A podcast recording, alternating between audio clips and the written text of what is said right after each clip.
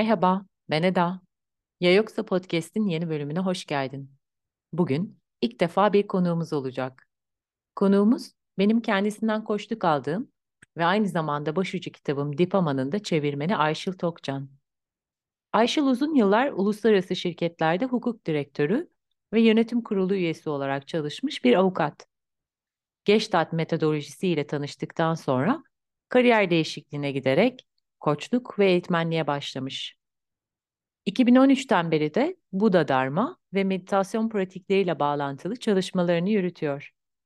Bugün kendisiyle çevirmeni olduğu kitap Dipama, meditasyon ve Dharma hakkında keyifli bir sohbet yaptık. Haydi sen de bize katıl.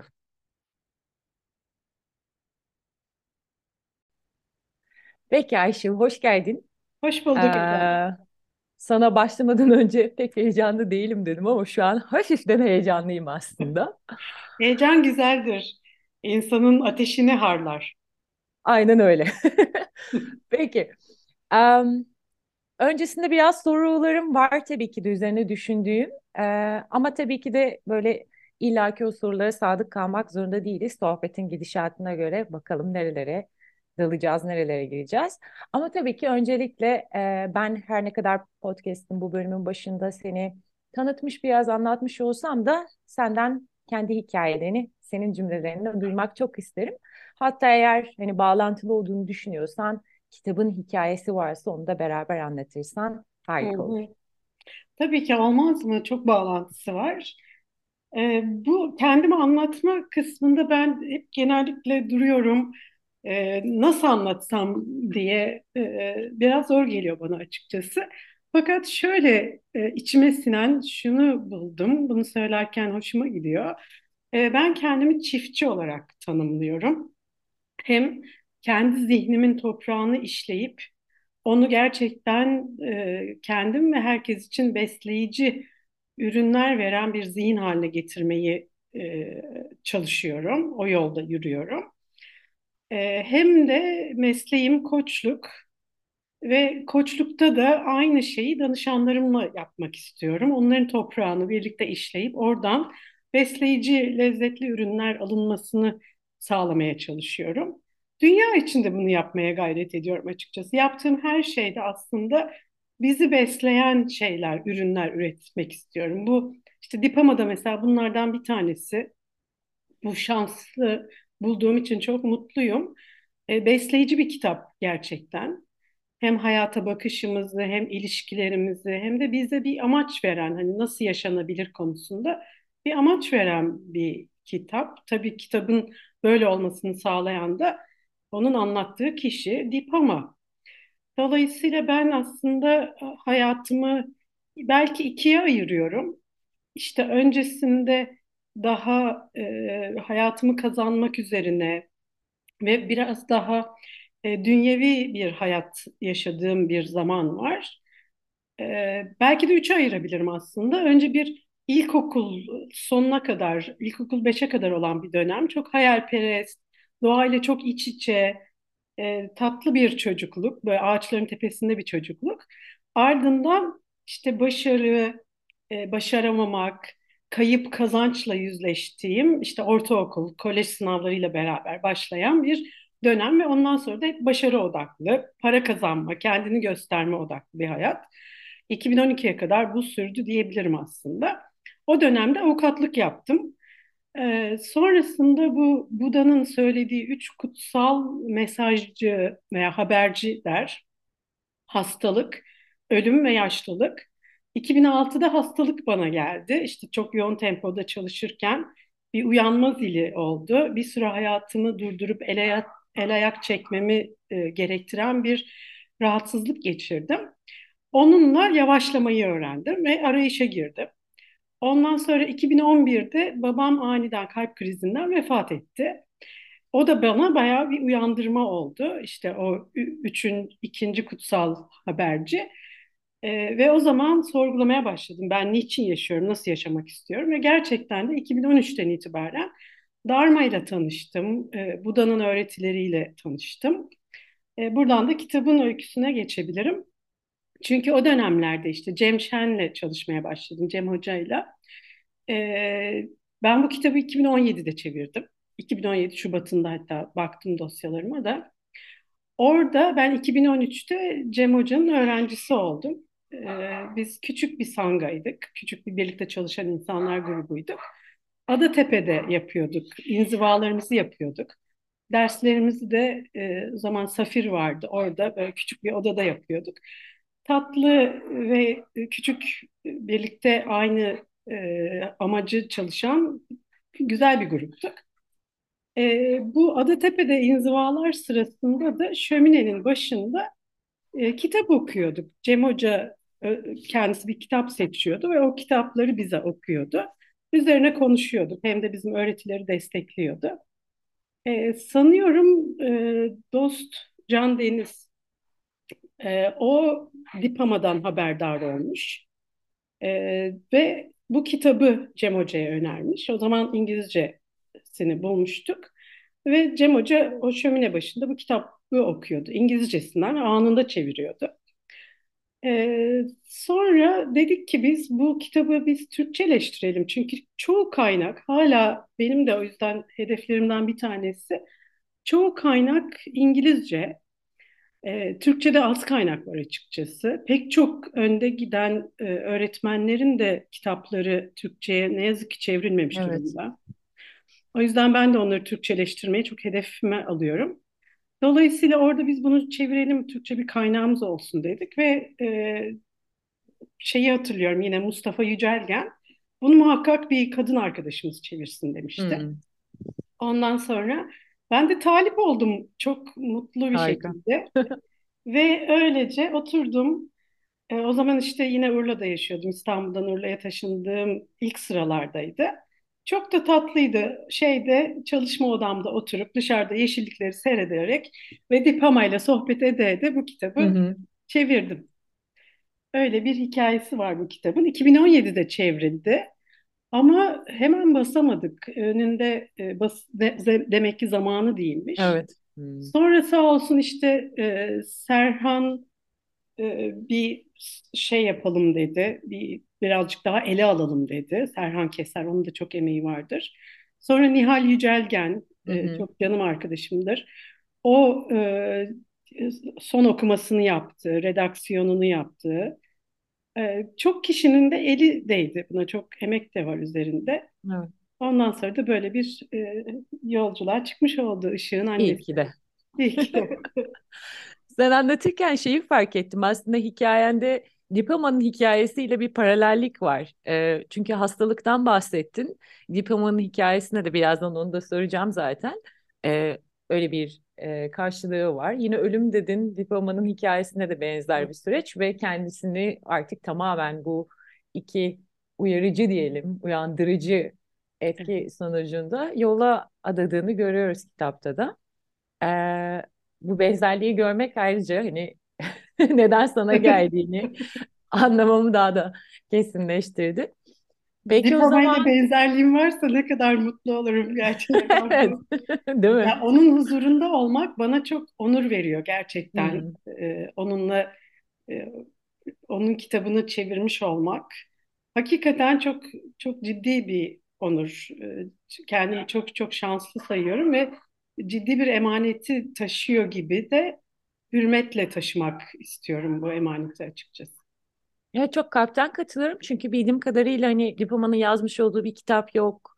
Evet, Ardında bırakmış olduğu bir yani yazılı bir belge yok, yazılı bir şey yok. Sadece insanların hani e, ortak hafızasını aslında evet, sen Türkçe'ye çevirmiş oldun.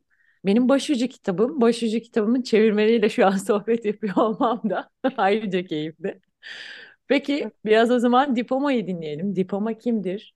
Ee, Hmm, neden e, bu kitap Türkçe'ye çevrildi esasında? Hani Dipoma'nın hikayesi, bu ortak hafızayla açığa çıkmış bu hikaye e, hmm.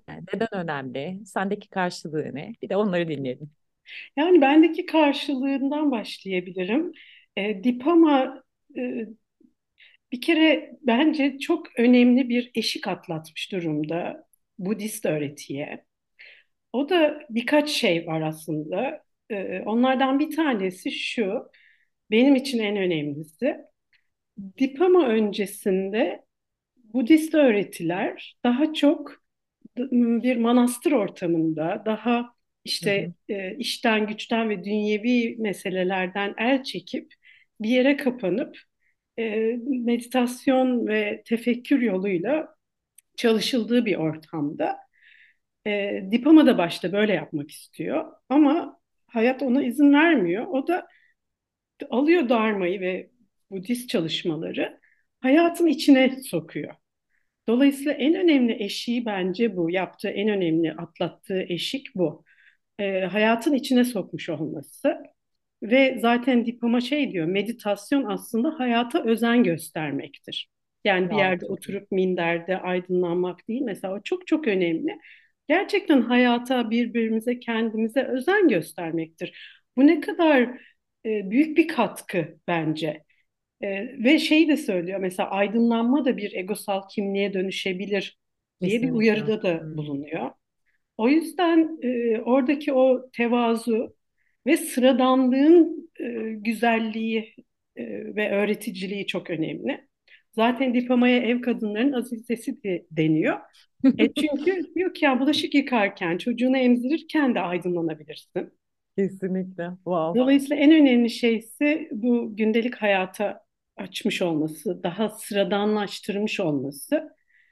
E, bunu tabii e, soysuzlaştırmış olması anlamında söylemiyorum elbette ki sıradanlaştırmasını. E, tabii ikincisi de e, Batı'da bir, bugün işte mindfulness akımı olarak yaşadığımız hareketi e, kökü Dipama. Çünkü bütün Joseph Goldstein olsun, Sharon Salzberg olsun, ya Amerika'da e, bu mindfulness hareketini başlatan bütün öğretmenler Dipama'nın öğrencisi. Evet. Jack Cornfield olsun, işte hı. benim mezun olduğum, senin de yeni başladığın e, mindfulness meditasyonu e, sertifika programında e, ki öğretmenlerimiz Joseph e, Jack Cornfield mesela Dipama'nın Evet. öğrencisi. Onun başka öğretmenleri de var Dipama'dan başka ama e, sonuçta e, Dipama onları cesaretlendiriyor. Gidin ve bir merkez açın ve e, çalışmaya başlayın diyor. Şimdi Amerika'da böyle mesela işte içgörü meditasyon merkezi olsun, e, Spirit Rock ilk Hı hı. açılanlardan olsun. E, bu meditasyon yapılma merkezlerinin meditasyon merkezlerinin e, ortaya çıkabilmesi de Dipama'nın bu bakış açısı sayesinde. Yoksa ondan önce yine manastır ortamlarında, daha böyle kutsal mekanlarda Doğru evet. çalışıyor. Hı hı. O bakımdan da bence çok önemli yine. Yani bunun batıya açılmış olması ve birazcık daha e, seküler yani dinsel bağlamdan da uzaklaşmış olması da bence çok önemli. İşte John Kabat-Zinnler falan da zaten oradan ortaya çıkıyorlar ve bunu hı. artık bir şifa aracı olarak da kullanıyorlar. İşte tıp fakültelerinde meditasyon, stres giderme aracı olarak kullanılabiliyor. Bütün bunların temelini atan da Dipama. O yüzden bende anlamı çok. E, Dipama kimdir? Dipama Dipama olarak doğmuyor. Nina Baruha olarak doğuyor. Hı hı. E, ve işte çok geleneksel bir aileye doğuyor. 12 yaşında da evlendiriliyor. İşte tanıdık, ailenin tanıdığı e, Hı hı. iyi bir mühendisle Rajani ile evlendiriliyor. Yani bakılırsa hani Türkiye'de biz bunu trajedi olarak yaşıyoruz işte çocuk gelin. Aynen evet. Hı hı. Dipama da bir çocuk gelin aslında. Doğru. Hindistan'da hala zaten bir gelenek olarak var değil mi bu? Tabii Devam eden bir gelenek. Çok Kes, erken yaşlarda. Hı. evet, evet. Ee, ve e, o geleneksel aile yapısı içinde e, işte evleniyor şey 12 yaşında evlenip 14 yaşına kadar kocasının ailesiyle yaşıyor ve kocası ortada yok. Yani kocası e, Burma'da çalışıyor. E, orada da işte bütün şey gibi e, bizde de olduğu gibi gelin ne yapar? İşte kayınpederine, Evi temizler. hizmet eder. Hala yemek pişirir. Hı. 12 yaşındaki Dipama bunu yapıyor. Nina Barua bunları yapıyor. Sonra şeye gidiyor işte kocasıyla birleşiyor 14 yaşında ve ilk kez tanışıyorlar orada. Fakat yani bütün bu geleneksel yapının ve sıradanlığın içinde ne farklı diye ben bakıyorum ve zihni farklı. Yani Hı. Nina Baro'nun hep şeysi var işte açgözlülük yok, yemek yemesi çok ölçülü, e, çok cömert, ve kalbinde bir ateş yanıyor. Daha ne yandığını bilmiyor ama Evet. ortaya çıkan şey o. Dolayısıyla zihninin bir doğrultusu var aslında her zaman. Ve o kadar güzel ki Rajani de çok e, iyi kalpli, çok erdemli, çok cömert bir adam çıkıyor. Orada işte şeyin e, Dipama'nın çocuk doğurması bekleniyor. Ama çocukları olmuyor. Ve ailesi hemen gizlice Rajani'nin yanlarına çağırıyorlar. Diyorlar ki bak sana yeni bir eş bulduk. O, o sana çocuk verebilir. Ve Rajani diyor ki olmaz ben evlenirken eşime çocuk doğurmazsan seni boşarım demedim diyor. O yüzden de boşamam diyor. Ne kadar mesela erdemli bir davranış. Değil mi? Evet. Şefkatli aynı zamanda. Hı. çok şefkatli, saygı duyan, sevecen gerçekten çok güzel bir şey, e, davranış. O da ne kadar parlak bir zihni olduğunu gösteriyor aslında. Dolayısıyla aslında o geleneksellik, sıradanlık, e, toplumsal baskılar arasında fark yaratan şeyin de bu olduğunu hemen gösteriyor bize o yaşam. Evet. Ve sonra Rajani diyor ki Dipama'ya hiç üzülme, bütün insanları kendi çocuğun gibi bil diyor. Yani bu da Ah, evet. çok Kesinlikle. öngörülü bir şey. Ben Hmm. keşke Rajani de ölmeseymiş de Dipama ile birlikte o da kim bilir nasıl bir e, zihinde diye çok merak ediyorum. O da çok ayrı Evet bir değil mi? Sanki ilk seviyorum. öğretmeni Dipama'nın Evet, kocasıymış gibi görünüyor evet, gerçekten. Evet. evet. Öyle de söylüyor zaten e. Dipama. Sonra neden sonra işte hamile kalıyor, e, çocukları başta ölüyor. Ondan sonra Dipa doğuyor. Dipama ondan sonra Dipama olarak adlandırılıyor. Hı Çünkü e, yine gelenek olarak işte e, kızlarının adıyla Dipama, Dipa'nın annesi demek. Dipa da ışık demek. Dolayısıyla Dipama, Nina Baroa ondan sonra Hı hı. Dipama olarak adlandırılıyor. Ama işte e, şey e, herhalde Dipa 6-7 yaşlarındayken Rajani ölüyor. O da çok trajik bir şey. Çünkü Kocası değil mi? Kocası evet kocası ölüyor. Çünkü Dipama çok hastalanıyor bu kederden işte annesi babası da ölüyor falan. Ve Hı bütün hı. işi Rajani yapmaya başlıyor. Bütün ev işlerini ve Dipa, Dipa'ya da Raja, kocası bakmaya başlıyor. Dipama yataktan kalkamayan acılar içinde e, kederli bir kadın. Ve o kederin kendisini boğduğu yani Dipama'nın Hı sonra hı. gösterdiği o dirayet, o cesaret, yorulmazlık mesela meditasyon yapmaya başlamadan önce yok.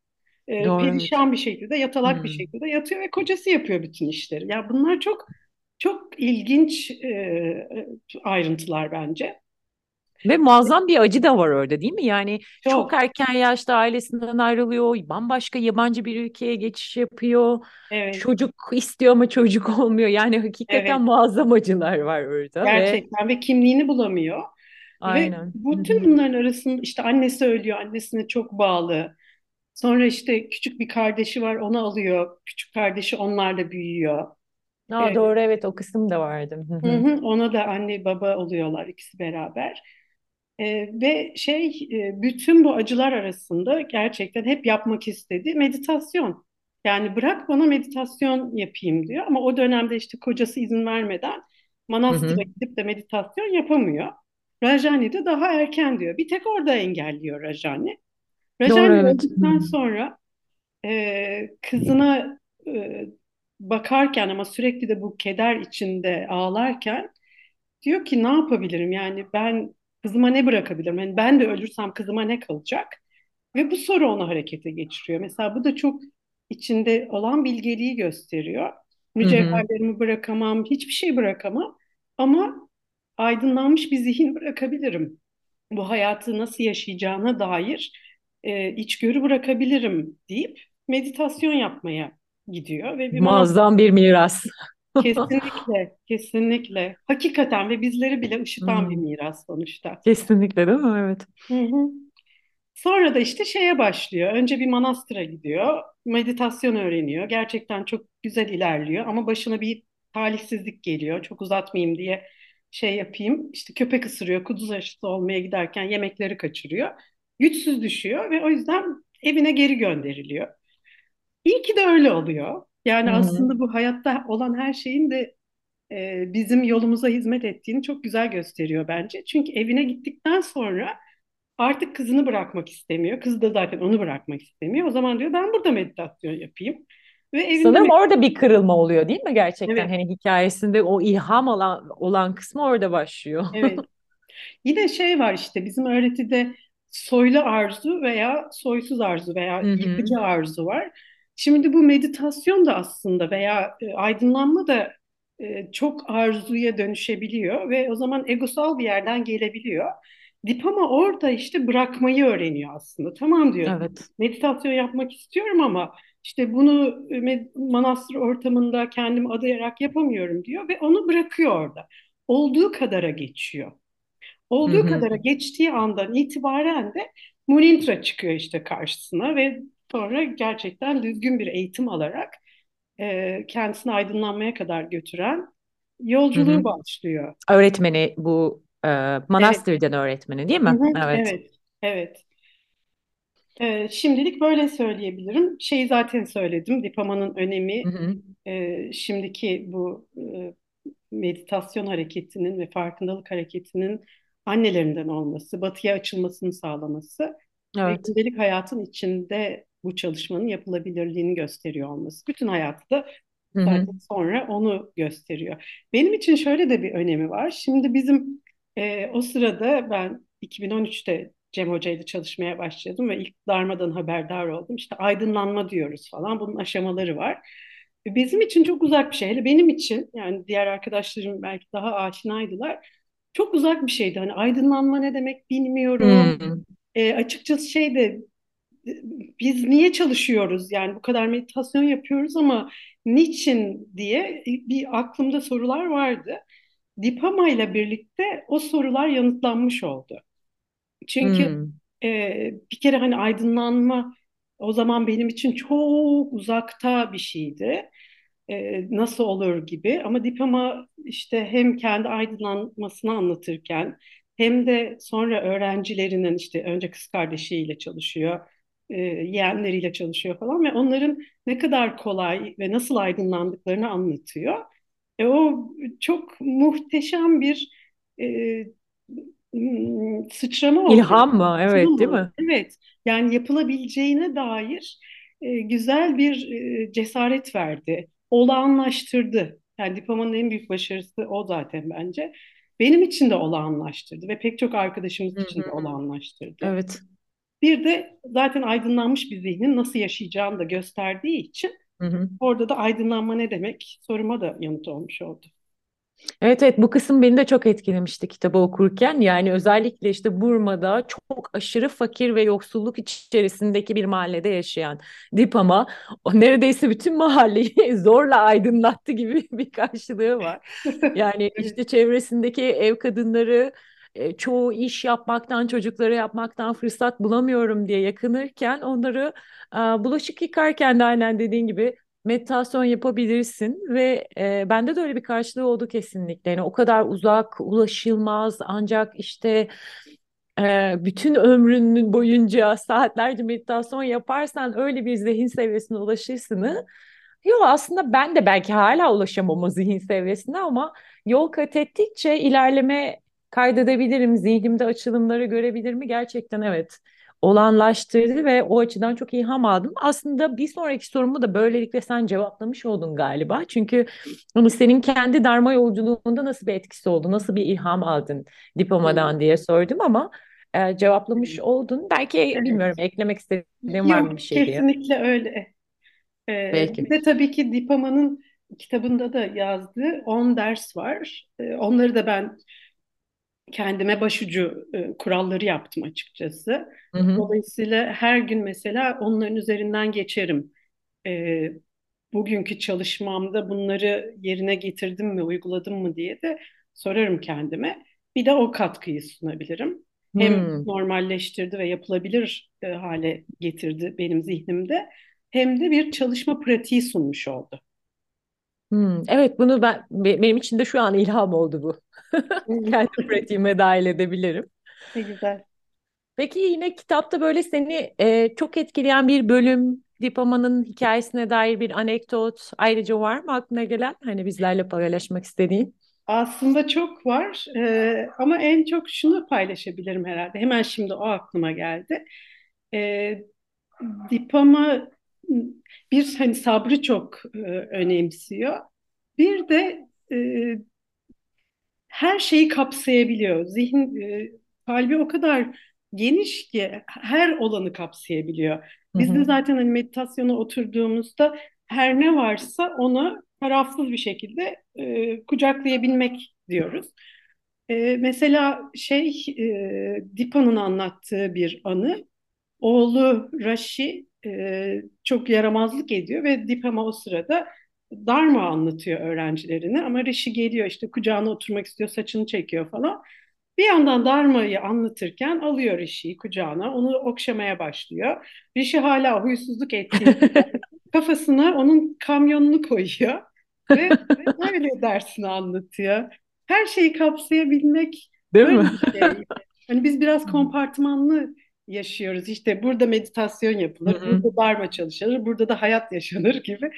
O değil, hepsi bir anda olabileceğini gösteren güzel bir anekdot bence. Hmm. Benim de aklıma şey geldi. Herhalde bütün kitabı düşününce e, en çok etkilediğim ve gerçekten böyle kalbimde tuttuğum bir bölüm.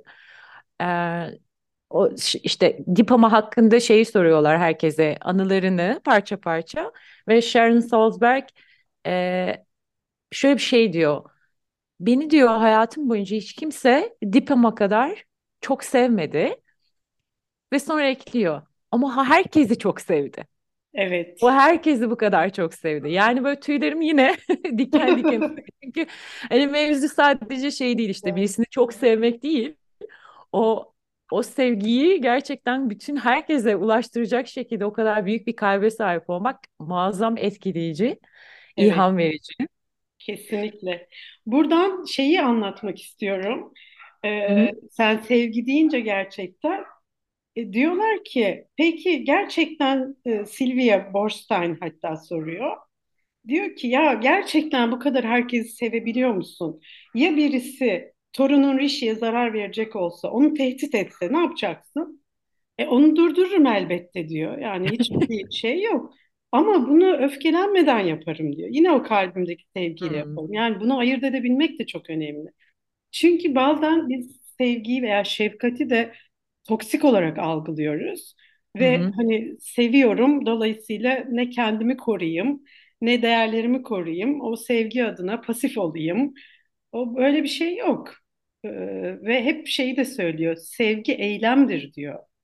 Eylemlerinde bunu göstereceksin.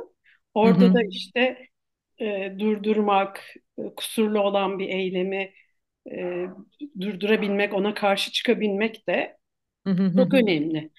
Hep şeyi söylüyor, tam bir anekdotu gelmedi aklıma ama meditasyonun veya böyle e, bu yaşantının pasif olmadığını, bilakis çok aktif bir yaşam olduğunu söylüyor. Yani bir eylemsellik içermesi gerektiğini, aksi halde retorikten başka bir şey olmayacağını söylüyor. Yani ben çok şefkatliyim diyorsan da şuradaki e, komşun çok ağır bir yük taşırken meditasyonda oturmaya devam hı, ediyorsa hı.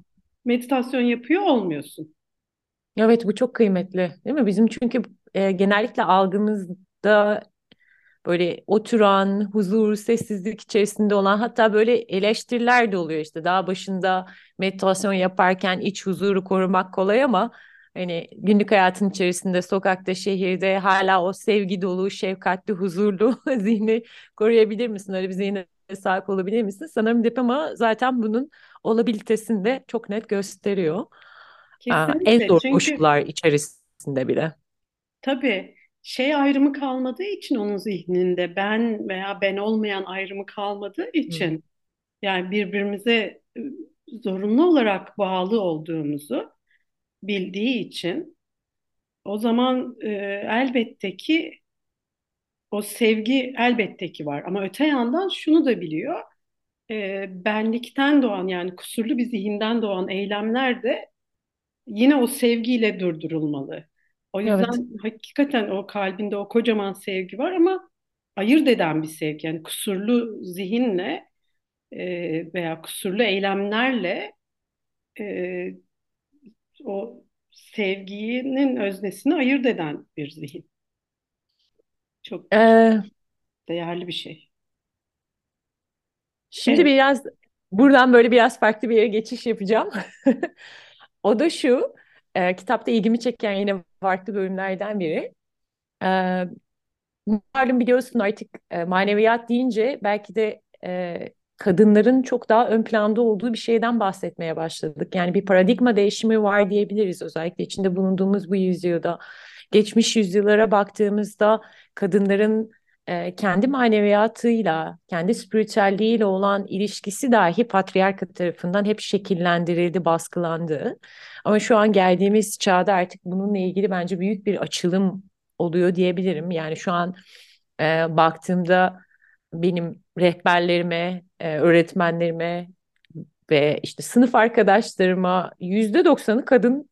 Bunu e, birçok alanda görüyorum hani sadece e, Dharma'da değil, bambaşka spiritüel öğretilerle ilgili olduğunda dahi kadınların çok daha ön planda olduğunu görüyoruz. Burada kitapta buna dair böyle bir şey yakaladım ve hani e, bu noktada senin fikrini almak istiyorum. Diploma kitapta şey diyor. Joseph Goldstein ile konuşuyorlar. O aktarıyor. Ona diyor ki kadınlar erkeklerden daha avantajlı. Çünkü zihinleri daha esnek. Erkeklerin bunu anlaması zor olabilir. Çünkü onlar erkek diyor.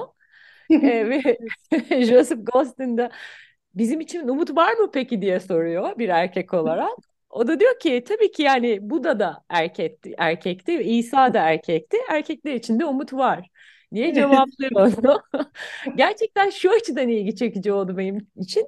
E, zihinden bahsediyor aslında sonuçta burada ve kadınların zihninin daha esnek olmasından bahsediyor.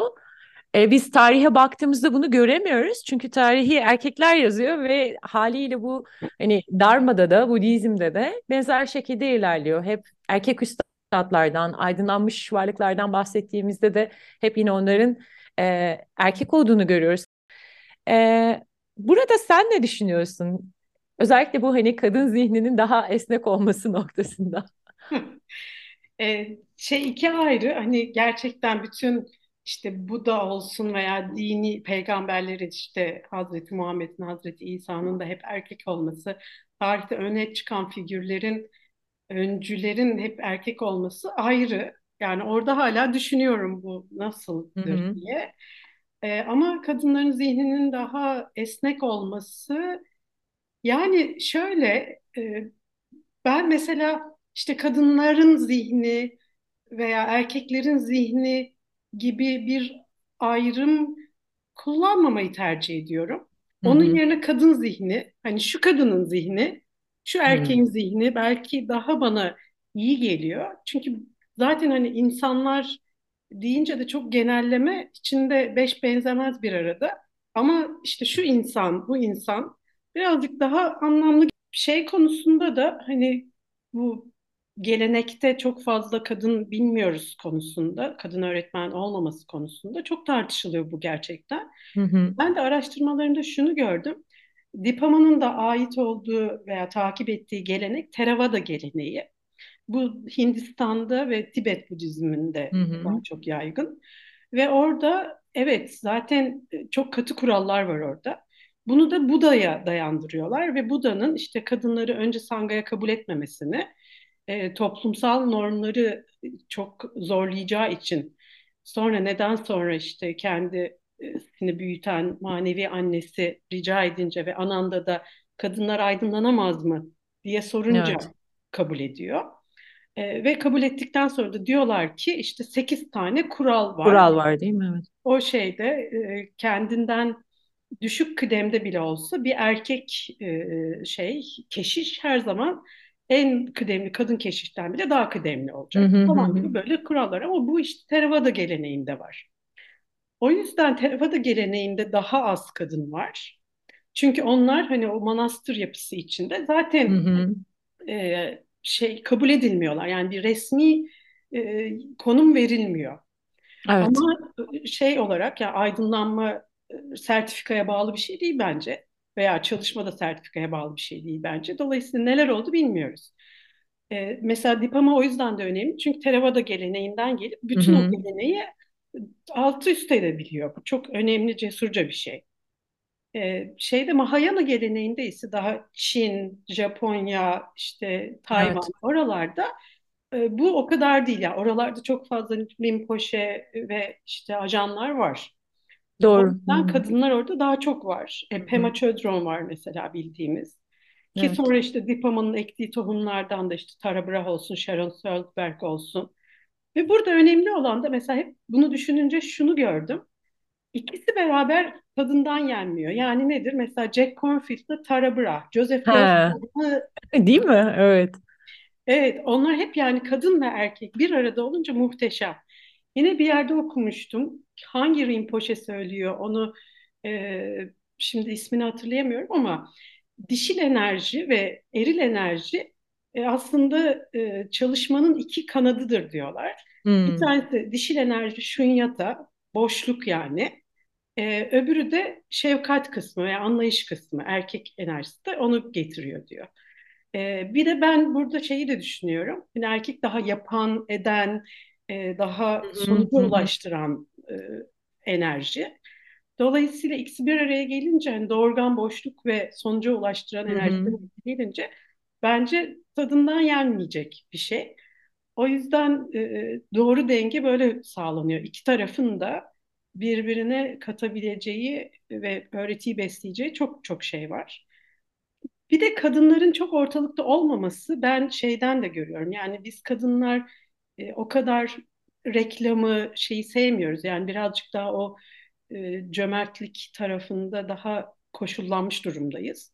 E, hesap sormuyoruz veya benim falan demiyoruz. İşte çocuk doğuruyoruz. Çocuk Ha, e, sahiplenme halin, değil mi? Hmm. sahiplenme hali. Evet ben ben falan demiyoruz. Hmm. Yani pek Hmm. çok kadın öğretmen de öğretiyor ama ben e, bir akım yaratayım, ondan sonra bir okul yaratayım gibi şeylerle uğraşmıyor. İşte öğretiyor sonra çamaşır yıkamaya dönüyor. Öğretiyor sonra bulaşık yıkamaya Aynen dönüyor. evet.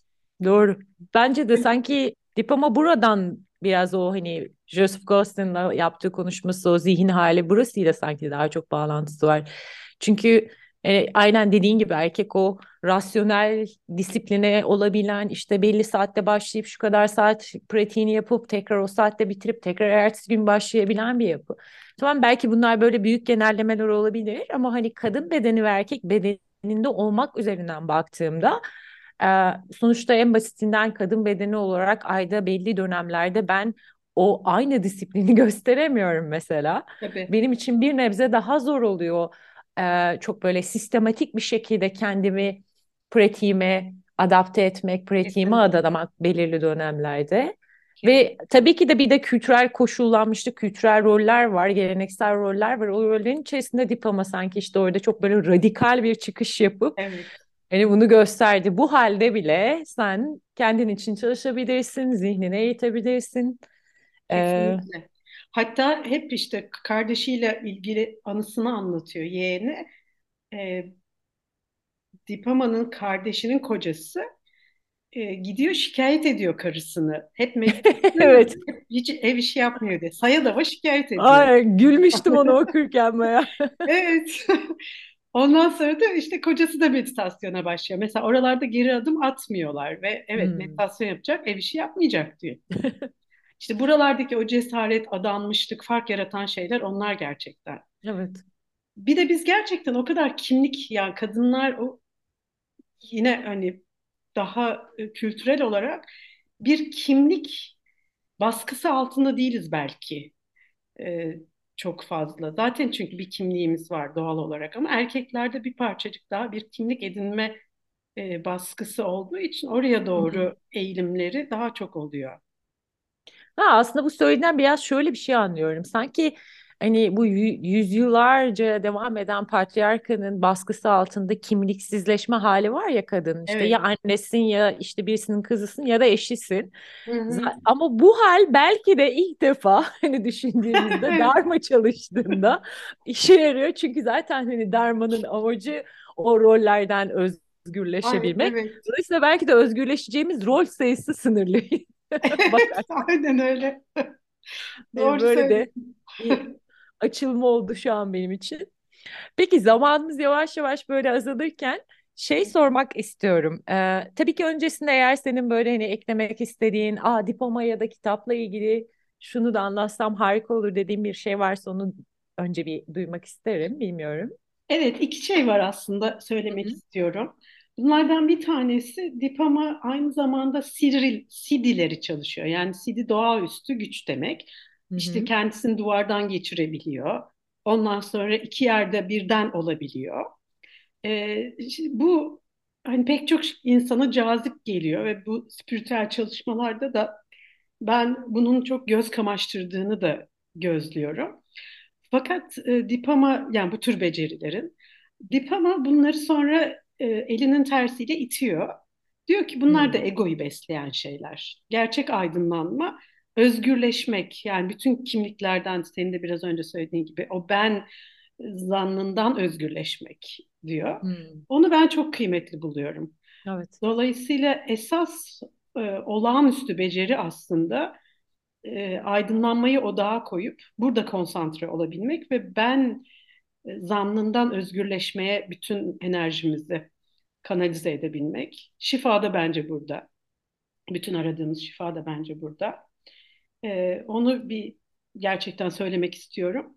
Bir de gerçekten orada da mucize oluyor. Dipama e, zihni değişmeden önce e, hastalıklı, e, kötü şeyli, m, sakat e, bir kadınken Hı hı. zihni değişince yani o bene tutunmayı bırakınca e, gerçekten sağlıklı, gepegenç, e, merdivenleri hoplaya zıplaya çıkan bir kadına dönüşüyor. Bu da e, aslında şimdi yeni öğretilerde de çok şey var. Mesela Joe Dispenza falan bunu çalışıyor. Hani hı. hastalığa mecbur değiliz. Hastalık bizim tutunduğumuz bir şey diyor ve zihnin değişirse bedenin de değişir diyor. Dip ama bunun da bir örneği gerçekten. Yani zihin değişince, tutunmayı bırakınca doğal halimizin sağlıklı, dinç, enerjik olduğunun da çok güzel göstergesi. Bunları da söylemek istedim. Hmm, evet evet şeyi hatırlıyorum böyle sürünerek çıkıyordu çıkıyordum merdivenleri çıktığı Evet, söyleniyor kitapta evet. şey me- meditasyon yapmak yani bir için. nevi. Hmm, doğru. Evet, sonra işte dik yürüyen, saatlerce yürüyüş meditasyonu yapıp, öğretmenlik yapıp, ardından çamaşırlarını yıkayıp torunuyla ilgilenebilen bir enerjiye kavuşuyor. Hmm.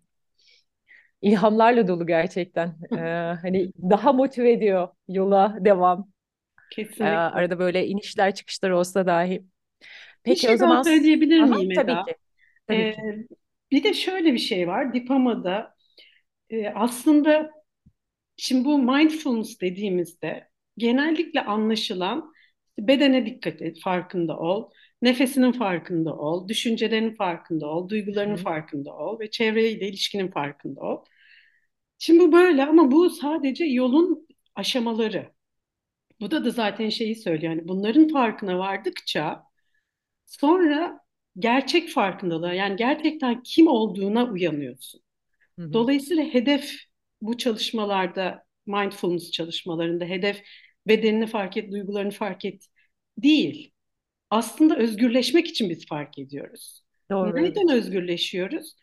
Aslında saf farkındalık olduğumuzu fark edebilmek için bedenimizi ve nefesimizi ve duygularımızı fark ediyoruz. Onların içindeki boşluğu görebilmek için aslında çalışıyoruz. Nihai amaç, nihai Evet, nokta diyebiliriz belki. Evet, evet kesinlikle. Yani stresimizi yönetmek için mindfulness çalışmıyoruz. Bunlar zaten yan unsurlar, bonuslar Doğru. Hı Ama aslında kim olduğumuzu fark edebilmek için çalışıyoruz. Dipama da onu çok güzel gösteriyor. Hı hı.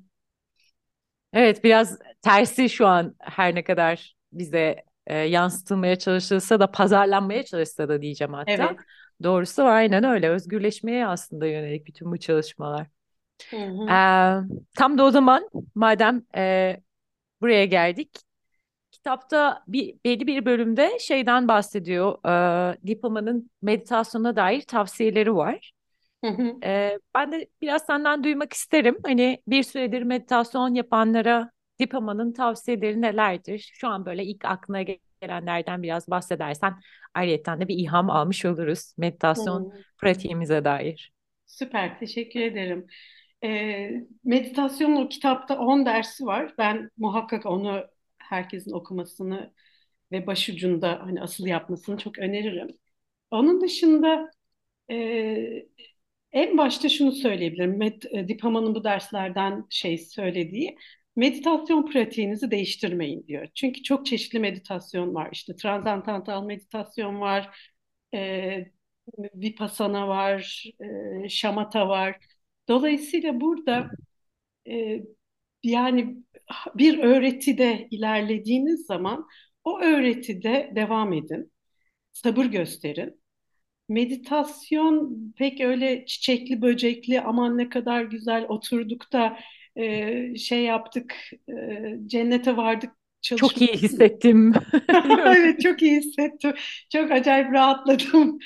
Öyle bir şey değil. Meditasyon zihnimizi karşılaşma, randevu, zihnimizle e, buluştuğumuz ve zihnimizi görebildiğimiz bir pratik. E zihnimizde kıskançlık varsa, zihnimizde öfke varsa, zihnimizde ızdırap varsa tabii ki onu yaşıyoruz. Bedenimiz kasılıyor, e, huzursuzluk yaşayabiliyoruz, endişelerle yüzleşiyoruz, pişmanlıklarımızla yüzleşiyoruz, suçluluklarımızla yüzleşiyoruz. O yüzden bütün bunlar ortaya çıksın ki e, biz bunlardan arınalım. O yüzden dedim ya aslında kim olduğumuzu fark etme çalışması Hı hı. meditasyon. E, bütün bunlara sabretmemiz gerekiyor. Meditasyona oturduğumuzda elbette ki kendimizi kırbaçlamadan, elbette ki e, çok zorlamadan yapabileceğimiz kadar ancak e, olanı da neşeyle karşılayıp yani içimden kıskançlık bunların söylemesi kolay yapması çok zor olduğunu Tabii. farkındayım bu arada. O yüzden sabır çok önemli. O yüzden orada Hı durabilmek çok önemli. Beş dakika yaptınız, zihninizde e, bu öfke çıktı, bedeniniz seyirmeye başladı, içinizden bir ses hadi kalk, hadi kalk, bitir bu meditasyonu dedi. Bir altı dakika daha yapın bakalım. Hı. E, ne olacak? Sonra ama mesela 10 dakika yapmaya belki zorlamayın kendinizi. Ama bir kalın orada. Çünkü hiçbirisi biz değiliz. Yani o kıskançlık düşünceleri biz değiliz. E, Dipama diyor ki aslında meditasyon kendimizi değiştirmek için değil, bulunduğumuz yere varmak için yaptığımız bir şey. Ah çok güzel. Yani arınmak için yapıyoruz. Neden arınıyoruz? Doğduğumuzdan itibaren üstümüze yüklenmiş böyle olmalısın, aman böyle olma, aman şunun gibi ol. Ee, veya işte bu kabul edilir, bu kabul edilmez diye inançlarla yüklendiğimiz şeylerden arınabilmek ve içimiz neyse, e, doğal halimiz neyse onu özgürce ifade edebilmek için yapıyoruz. O yüzden de sabır gösterip gerçekten ne çıktıysa o karanlık taraflarımızla yüzleşebilmek, e, yüzleşebilmeyi sabredelim ve sebat Evet. gösterelim diyorum. Hı. Meditasyonda en önemlisi bu. Bunun için de tabii sadece farkındalık yetmiyor. Şefkat yanına şefkati de koymak çok önemli.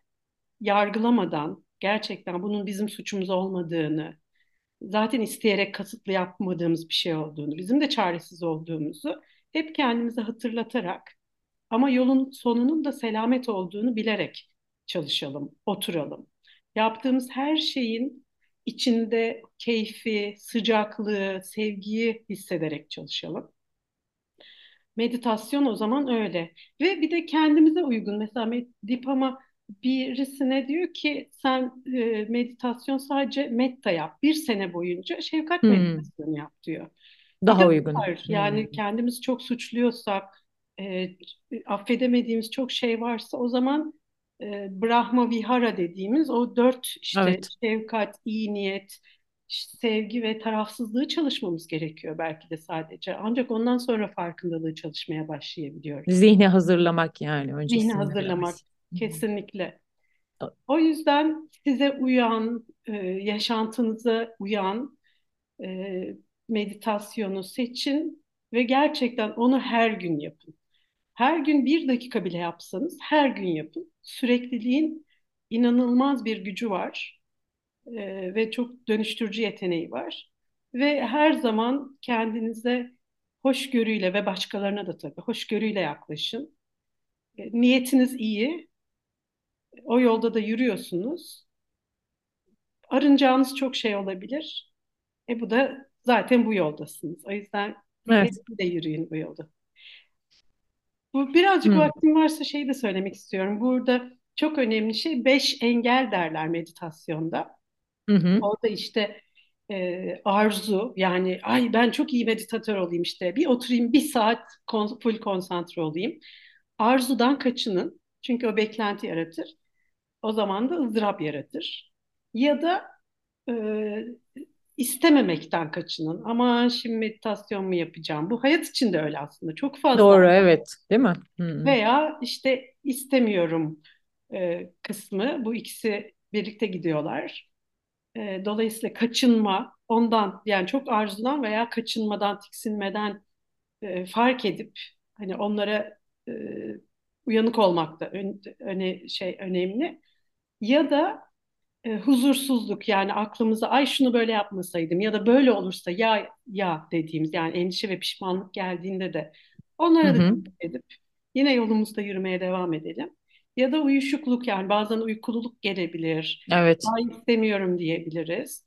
Onu da fark edelim ve onu da hoşgörüyle kapsayalım. En sonunda tabii şüphe yapabiliyor muyum? Benden insan olur mu? Hmm. Benden adam olur mu? Doğru gidiyor muyum? Ondan Hmm. da onların da farkında olalım ve hepsini kapsayıp ama bize ayak bağı olmalarına izin vermeden Tutunmadan, yolumuzda yürüyelim. Evet. Bunlar. Anladım.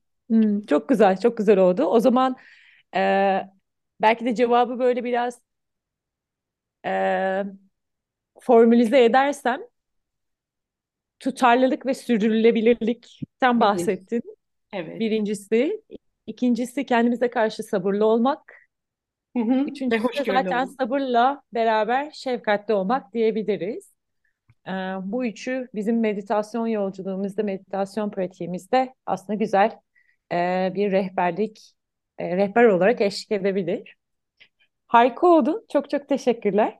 Ben de Ee, çok teşekkür ederim. kitabı a, almak isteyenler, yayın evi, kitabın bilgilerini vermek ister misin son olarak? Tabii Nasıl ki. ulaşabiliriz Aa, kitaba? tabii ki. Buradan da sevgili Hamdi'ye çok sevgilerimi, selamlarımı yollayayım. Belki dinler o da.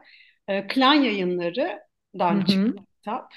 Ee, bütün şeylerde de var. Ya Klan Yayınları'ndan da sipariş verilebiliyor. Fakat e, dün baktım bütün e, Kitap evlerinde mi var mı? kitap evlerinde var. İsterseniz de sipariş verebilirsiniz. Kitap evine yazdırabilirsiniz. Kitap evleri de getirtiyorlar. Özellikle An- benim gibi küçük yerlerde yaşayanlar bulundukları kitapçıdan isteyebilirler. Ee, Dipama Işık'ın annesi olarak kitap ve Klan yayınlarından çıktı. Harika. Ben zaten ayrıca e, hani Instagram hesabında da kitabın görselini paylaşacağım.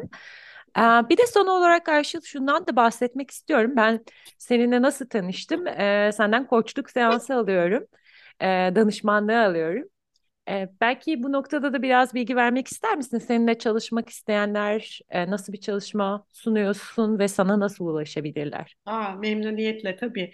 Ee, bana yine sosyal medyadan ulaşabilirler. Ee, web sitem var, oradan da ulaşabilirler. Hı hı. Ee, Instagram hesabım da oradan e-mailime bağlı, oradan e-posta gönderebilirler. Tam olarak bir ismini vermem mümkün mü? Yani Instagram hesabının. Evet, Ayşıl Ayşıl, Tokcan mı sadece? Ayşıl Tokcan. Evet, Tamam, okey. Ayşıl. Tokcan olarak. LinkedIn'den de aynı şekilde. Ee, web sitemde ayşıltokcan.com. Hepsi küçük harf ve Türkçe karakter olmadan ayşıltokcan.com. Ee, ben 2012'den beri e, koçluk yapıyorum, profesyonel koçluk yapıyorum. Ee, kendi yolculuğumu paylaşırken aslında hani benim şimdi bildiğim şeyleri e, o zaman bilseydimle çıktım. Hı. Danışanlarımla seninle çalışmamdan da biliyorsundur. Aslında e, temas etmelerini sağlıyorum. Yani bir hedef, hemen bir hedef belirliyoruz önce. Zaten hedefi varsa da e, o hedefin önünde ne engelleri var? Yani şu anda nerede ona bakıyoruz. Nereye gitmek istiyor onu tespit ediyoruz. Ve oraya gitmesinin önünde e, ona engel olan neler var onlara bakıyoruz. Sonra da o engel olanları e, acaba nasıl değiştirebiliriz? O engelleri nasıl hizmet eden hale getirebiliriz? onlara bakıyoruz. Bunları da nasıl yapıyorum? Ben Gestalt metodolojisiyle Hı çalışıyorum ve hı. elbette e, mindfulness metodoloji veya fark, öz farkındalıkla da çalışıyorum. Burada da şey çok önemli. Genellikle aklımızın karıştığı zamanlarda bir şeyle temas etmiyoruz demektir. Yani gerçek ihtiyacımızla temas etmiyoruz demektir. E, temas etmediğimiz zaman ne oluyor?